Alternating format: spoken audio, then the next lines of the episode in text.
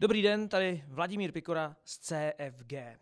Telefony se tento týden netrhly. Všichni volali, zda se mají bát o své úspory, když teď krachne měna.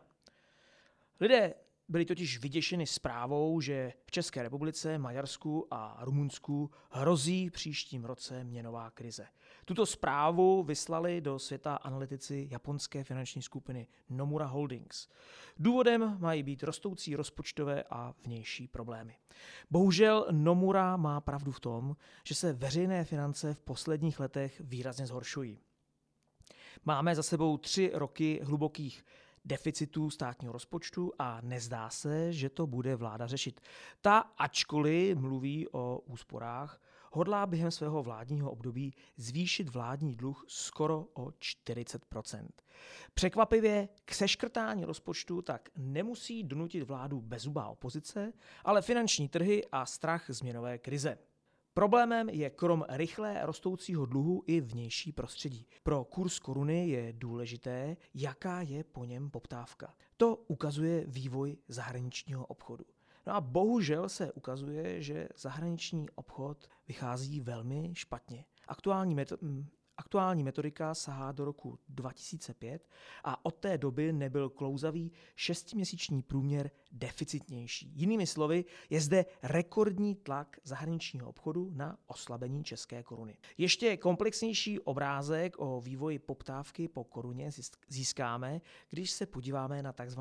Běžný účet platební bilance. I tady vidíme ohromné zhoršení a vlastně stejný závěr jako u zahraničního obchodu. Zkrátka fundamentální by měla koruna ještě oslabit.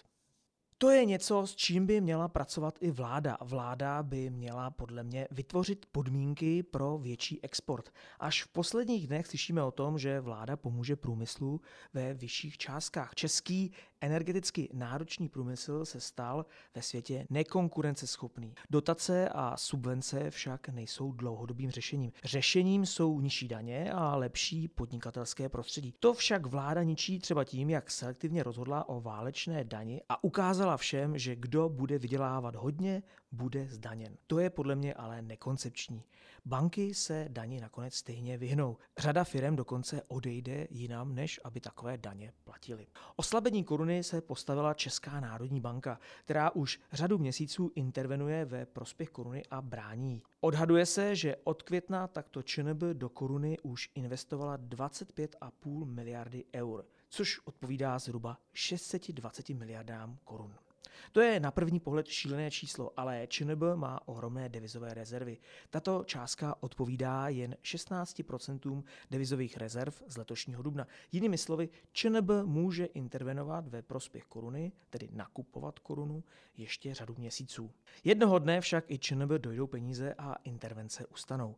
Devizové rezervy nejsou nekonečné. V tu chvíli nastoupí na řadu úrokové sazby. Pokud bude pokračovat tlak na oslabení koruny, Česká národní banka zvýší své úrokové sazby, protože se bude bát vysoké inflace a nebezpečné fluktuace měny.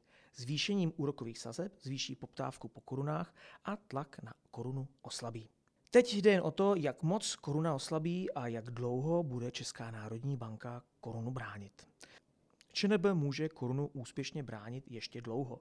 Do té doby se může nepříznivé vnější prostředí zlepšit. Může skončit válka, klesnout ceny energií a tak dále. Ale také to nastat nemusí. Největším problémem by bylo, kdyby mezi lidmi nastala panika a hromadně utíkali k cizím měnám. Zranitelnost měn rozvíjejících se trhů se přitom nyní podle zprávy japonské Nomury nachází na nejvyšší úrovni za více než dvacet let. Hrozí proto, že přijde nějaká zpráva ze světa, která trhy vyděsí a nastane ohromný výprodej aktiv ve východní Evropě. Tou zprávou může být nejen ekonomická, ale i politická událost.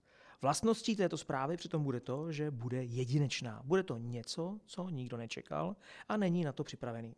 Nicméně to, že by nastala, jak píší Japonci, krize, by nejspíš přineslo oslabení koruny jen o pár procent. A za pár měsíců by se koruna usadila. Myslím, že proto není důvod pro paniku.